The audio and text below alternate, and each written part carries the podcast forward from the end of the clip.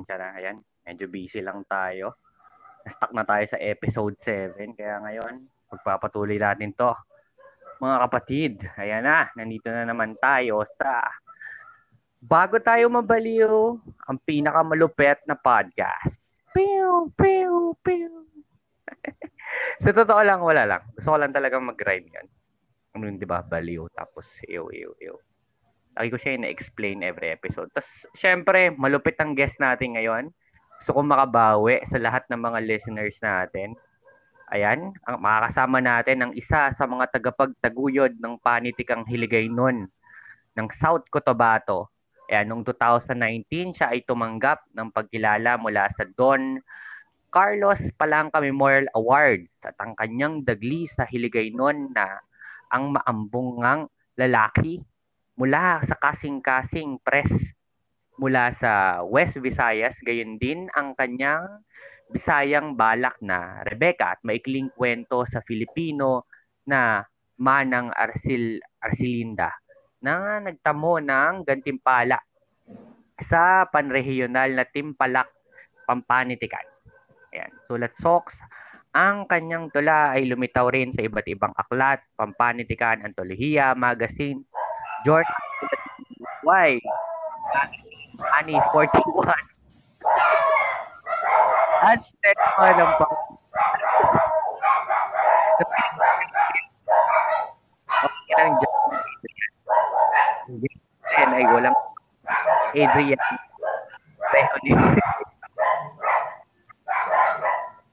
Adrian, hello. Adrian. Ayan. Adrian, nandiyan ka pa? Adrian?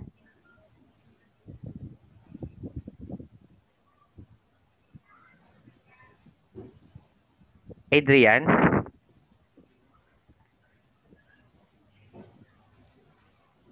Adrian, nandiyan ka pa?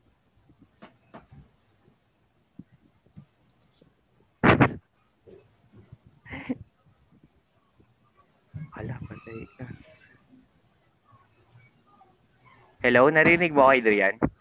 Yes po, yes po. Ayan, nandito na. Ayan, ayan. Nagdawala yung aso. Ayan, ayan, at least recorded na naman siguro to. Ay, siguro edit na lang natin to. so, ayan, kamusta ka naman? Kamusta ka naman, Adrian? Ayun, mabuting mabuti naman. Naku, may, may mga maraming dumadaan na mga ano dito pero ayos na ayos pa rin ako. Uh, still the same. At saka katatapos din ng PRS kaya medyo chill-chill na yung buhay. Ay, uh, oo nga eh. Sa totoo lang, eto kas- nakakasama ko to sa PRS para doon sa mga ano at hindi ko rin alam kung ba't ako nakapasok sa PRS, kung ba- bakit ako nasama doon. Pero sobrang lupet, sobrang solid noon. Talagang Ayan, magaling ka, ayun. Naksama. Grabe naman to, nasundot-sundot ka. Anong pinagkakaabalahan mo ngayon, uh, Adrian, sa Siyempre. buhay? I mean, bukod sa pagsusulat ha, i- ano muna natin yung ano, bago yun muna. Ano mga pinagkakaabalahan mo bukod sa pagsusulat? Bukod sa pagsusulat, yung pinag-aabalahan ko, of course, kailangan muna natin ng mag-aral. mag-aral, basa, and of course, uh, minsan tumatawag mga voice, uh, mag-voice record, ayun. So, pasa, pasa, ganun. Yun yung pinagkakaabalahan dahil ngayong panahon, uh, medyo mahirap pag walang ano, walang pera yung kamay. Kaya kailangan nating magsikap.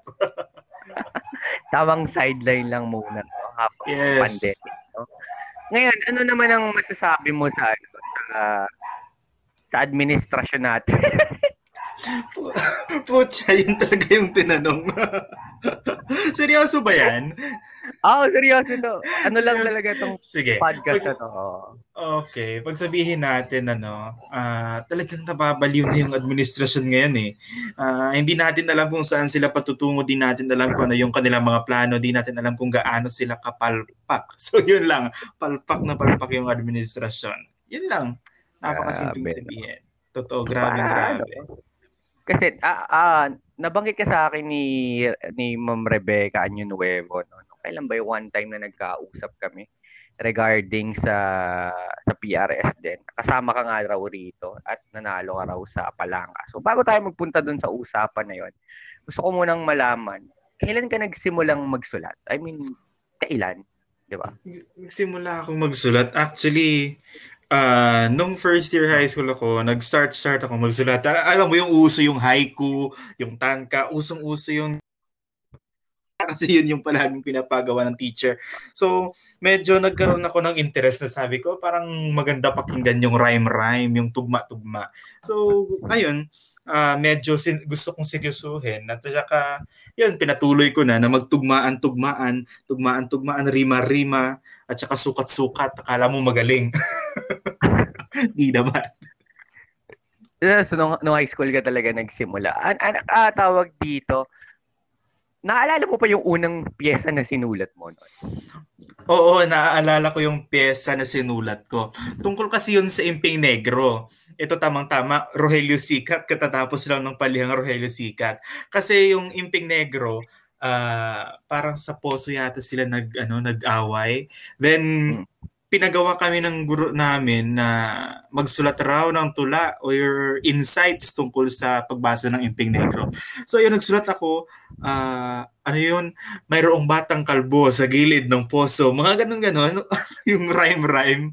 Parang nagandahan ako. So yun, poso yung title ng una kong pyesa. Mm, so, kailan ka nag, ano, kailan kailan yung calling mo na parang sineseryoso mo na talaga siya na parang alam mo yun na parang siseryosohin ko tong bagay na to, di ba? K- k- kailan tumama sa iyo yon? Ano, actually uh, after grade 7, grade 8, parang grade uh, 9, so third year high school. Parang doon nagsimula na sabi ko parang gusto ko na magsulat. Kasi nauna kong nakilala si ano, si Pat Villafuerte yung kalimitan ginagamit sa sabayang pagbigkas yung mga pyesa niya sa loob ng paaralan.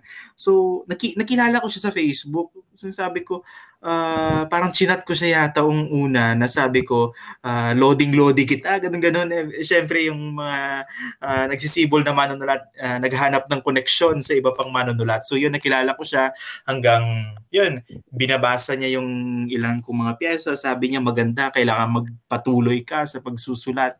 So, parang dun sabi ko, parang gusto ko nang seryosohin yung mundo na to. So, yun, sineryoso ko talaga. As uh, nagiging retireteran, as a nag-feeling magaling. Yun. Gra- grabe naman to sa sa feeling magaling. Napaka habol naman ni, ni, ni Adrian. Na, naku, hindi naman. Putsin na.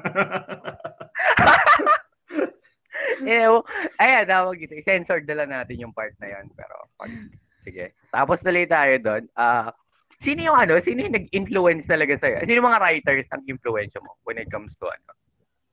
Ano yan? I think it's, sino mga writer ang naka-influence sa'yo? Sino mga writer ang type ko? Yun ba? Oo. yun, yun, yun naka-influence. Oo, yung may influence yung, talaga sa'yo. Yung may malaking influence sa akin na writer. Una si Pat Villafuerte. Siya talaga yung nag-influence sa akin. Then, si Roberto Año Nuevo, kapatid ni Ma'am Rebecca. Uh, Roberto Año Nuevo, Pat Villafuerte. Si, sino pa ba? Uh, si ano, si Rabindranath Tagore talaga. Yung wow, so, sobrang hardcore naman ng Rabindranath Tagore. Seryoso ka eh. Anong meron kay Rabind ano, Rabindranath Trag Rabi, Ra- Rabindranath Tagore? Uh, kasi nari uh, nasa world lit ala namin siya dati nung college, 'di ba? Tama ba ako? Kung, yes, yes. Parang sobrang ano yung mga sinusulat ulit niya? Ba't medyo putol-putol? Ano bang nangyari? ano, yung, ano yung mga sinusulat ni Rabin, Rabindranath Tagore ulit? Ayan. Ayun. Uh, ano, mga tula, ganun. Mas sumikat siya sa pagsusulat ng tula. N- tula. Nobel bakit, Prize siya. Iyon. Bakit, bakit, bakit siya? Anong ano, meron sa kanya na wala sa iba? si Rabindranath Tagore kasi di ano kapag sabihin natin yung kung ano ba parang exotic, parang exotic. Napaka nap, napaka sophisticado ng tono niya sa pagsusulat. Sophisticado na alam mo 'yon, yung talagang napapahinuha ka kung ano yung yung kada linya ng tula niya, napapahinuha ka. Anong bang ibig sabihin nito? Parang mayroong napakalalim na filosofiya kaya nagustuhan ko yung ano yung napaka-sensitibo, napaka napaka dibilasa at napakagandang berso ni Rabindranath Tagore. Yun, ano yung linya ni Tagore na tumatak sa'yo na pwede mong mas-spit sa amin? I mean, yung nakabisado mo ba eh? By heart ano or ba? something like that? Sige, be. Ano, naaalala ko yung ano. Sabi niya, death, ano ba? Death is not extinguishing the light. It is putting it is only putting out the lamp because the dawn has come. Faith is the bird that feels the light when the dawn is still dark you can cross the sea merely by standing and staring at the water. Yan. Grabe, no? Sobrang wasak na wasak eh. No? Oh, oh, parang nakakatulog ata ako dati. No? Pakinggan ako. Di ba ang ganda? Hindi kasi parang ano, parang dati kasi, uh, honestly speaking naman, hindi ako gaanong, kasi yung teacher namin dati sa sa literature, bukod sa, alam mo, matanda siya, tapos classic talaga yung mga pinagsasabi niya minsan. Ewan ko, napakapasaway ko nung college. Pero yun, going back tayo, gusto ko malaman, ayan, para din sa mga audience natin, mga tagapakinig, paanong proseso ng pagsusulat ng isang Adrian Pre Prehonier, di ba? proseso ng pagsusulat ni Adrian Pregonier. Okay. Ano paano ano, paano may ritual ka ba? Kuna eh nag nagtatumbling ka muna, mga ganun. okay, kapag magtatumbling ako una, hindi ako kaya ng katawan ko. Pangalawa, hindi hindi kaya ng katawan ko mag-stretching. So 'yun. Pero totoo, yung ritual kasi mahalaga sa pagsusulat. Yeah, lahat naman siguro ng mga manunulat may ritual. Uh, yung gina- ginagawa ko muna, kailangan ko muna parang uminom ng tubig, magbasa muna before ako magsusulat.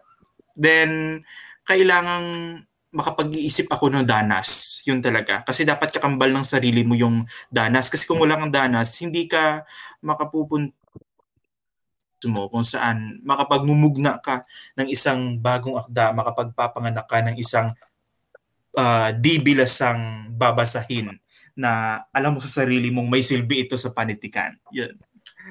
So, so dapat talaga na-experience mo yung mga bagay-bagay bago mo siya isulat.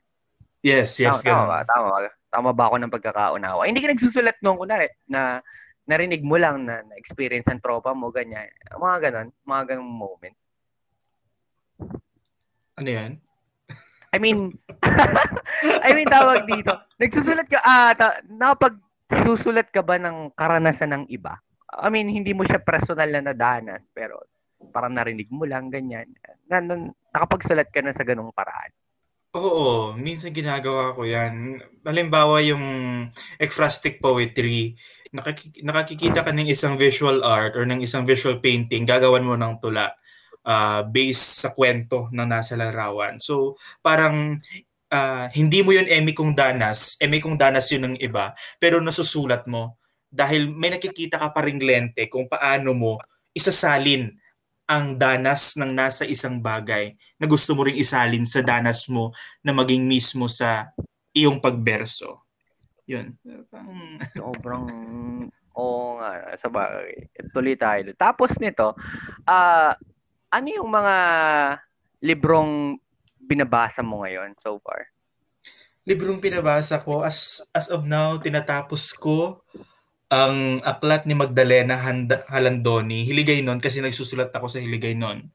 At saka uh, may tinatapos ko rin dito yung Tilad na Dalit at Pagsunog ng Dayami ni Teo Antonio. Yan. Oh, para mga solid solid fillet yan. Oh. Tawag dito, kung may libro kang susu kung may libro kang susunugin, ano 'yon at bakit? Kung may libro akong susunugin, siguro hindi uh, lahat ng mga libro ng mga DDS writer. eh, hindi. Seryoso yung tanong. Kung may aklat ka na susunugin, ano yon at bakit? Yung... Ano ba? Paano ba to? Baka mabash, baka mabash na naman ako nito. Potsa. so, sorry, ganito talaga sa podcast na to. Sobrang random oh, stuff nga. talaga nito. Uh, ano, ano, ano, ano, ano, bakit sa tingin mo? Ay, simu- Sig- ano lang, initial, initials na lang para safe. Ayan. Huwag mo, mo i-drop yung title. Konti lang naman nakikinig sa akin. Oh, sige. Or, yun. Um, siguro kapag may, isus- may susunugin akong aklat, uh, ang pangalan ay A G A G A A at saka R A E. Bakit? Yeah. Bakit?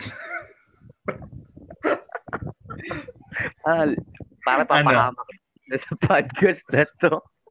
Putya. Ah, sige. Hindi ko alam. Baka pakasuhan tayo ng libel nito. Hindi naman. Bakit, bakit? Ah, bakit, ano? bakit? Bakit? Ano, uh, maliban sa... Oo, uh, maliban sa pagka-DDS ng writer, problematic din yung ano, problematiko din yung mga naisulat na kata. Yun lang, napaka-problematiko. Hindi magandang basahin. Oo, yun. Hindi talaga yun, yun yung para sa iyo. No? Tawag dito. Anong may recommend mo sa akin na nababasahin? Yung pinaka-paborito mong libro ngayon? Na ano? Ano, al- alam mo, kahit matagal na itong aklat na to, pero talaga paboritong paborito. I mean, hindi naman sa ano, pero paborito ko siya. Uh, so, isa-suggest ko yung Pagsiping sa Lupain ni Roberto Año Nuevo. Yun yung... Roberto. Ano, ano siya? Nobela ba siya? Or... Uh, collection, ng mga, ng mga tula. Sa nobela, sa nobela, sa nobela. Kung sa nobela, hindi ka naman nagbabasa ng hiligay nun. ano, uh, kapag, ano ba, banal na aklat ng mga kumag ni Alan de Ray. Ay, pusa! Favorite ko yan, men. Seryoso ako. Nabasa Sobra. ko yan dati. Parang yes. college ako. Ah, uh, para siyang Bible, no? Yung, yes. Ang, may mga draw. Di ba ang galing?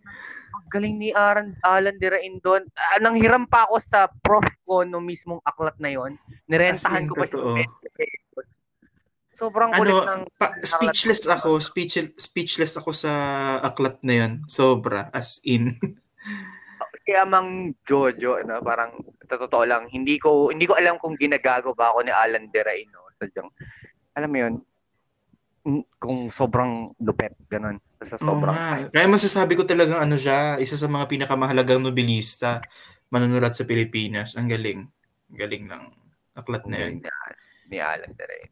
So yun, bukod sa bukod nga dito sa, sa ayun, panitikan, uh, other stuff. Ano yung mga bagay na, na ginagawa? Ay, nagbe-bake ka ba? Ganyan? Or something like that? ano? Siguro di, Zumba ka ba? Yung ano, yung labas dito sa ano. Para ka na naman yung Zumba ha. okay. Yeah. Siguro, siguro uh, maliban sa ginagawa ko dito, maliban sa mga staff na ano magkapareho tayo sa larangan ng sining, uh, ano, minsan, nagluluto din naman ako. Ayun. Uh, minsan, libangan, ganun, luto-luto. Minsan lumalabas, nagkikipag-usap sa iba, na uh, kumakanta din ako. Uh, yun, kumakanta Ay, na, ako. Na, na, na, nakakakanta ka talaga. Anong piyesa yung, kumbaga, lagi mong kaka- kinakanta sa video, okay? Ah, ganyan. Pwede ba makarinig kami ng konting sample ng ano? Video, okay? Nako, minsan lang ako nagbibideo, okay? Pero la- halos sa mga inaawit ko ay kundiman. O, uh, kundiman, opera na mga piyesa, ganun. Klasiko. Anong mga classics yan?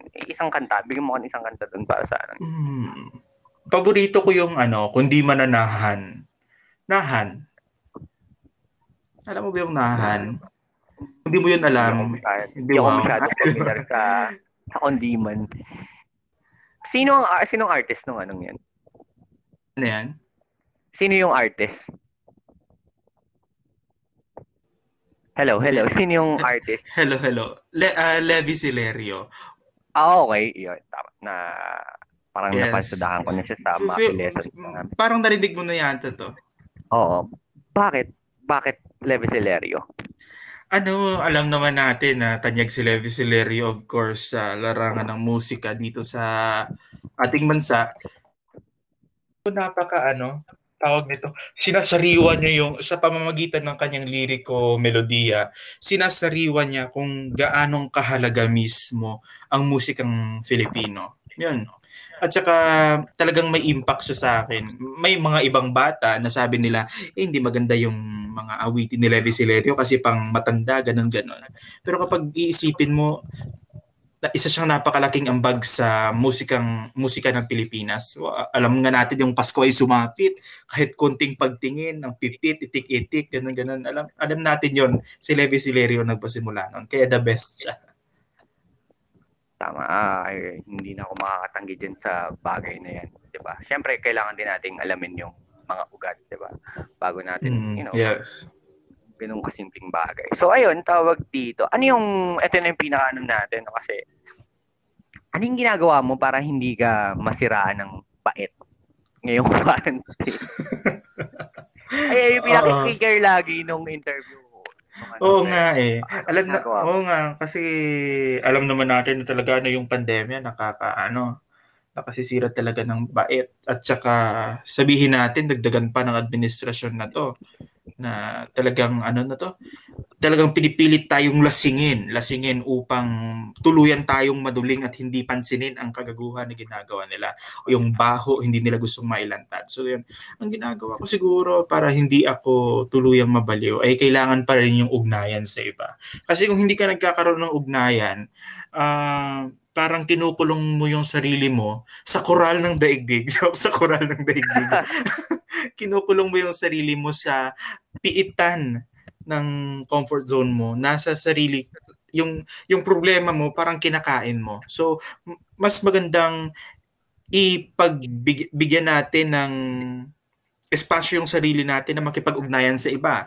Sa kaklase mo, sa kaibigan mo, dapat may kailangan kang makausap para of course, may makatutulong sa iyo, makapagbibigay ng mga advice, ganun, makapagbibigay ng kanilang kwento, at may meron ka ring mapagbubuntungan ng sarili mong galit, sarili mong lungkot, sarili mong ano pa diyang kaetsusan ng damdamin natin.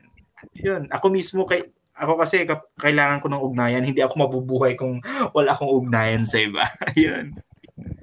Right. Siyempre, connections, 'di ba? And ang isa sa ano na, isa sa gusto kong tinatanong palagi sa pinakahuli ay ano yung hinihiling mo bago ka mabaliw? Kung sakali mo mga babaliw ano yung gusto mong mangyari sa mundong ito? Bago ako mabaliw, ano yung gusto ko na mangyayari sa mundo? Sana, ano, matanggap ng mga mahihirap ng mga lumad yung kanilang karapatan nang walang halong panliling lang mula sa mga politiko. Nasa, dahil nasa kanila yung pag-asa. Bago man ako tuluyang mabaliw, at least napasa kamay nila yung karapatan nila. Napasa kamay nila yung kanilang nais maatim dito sa bansang Pilipinas, sa iba't ibang rehiyon dito sa Pilipinas. Yun lang. Dahil mahalaga yung karapatan sa atin.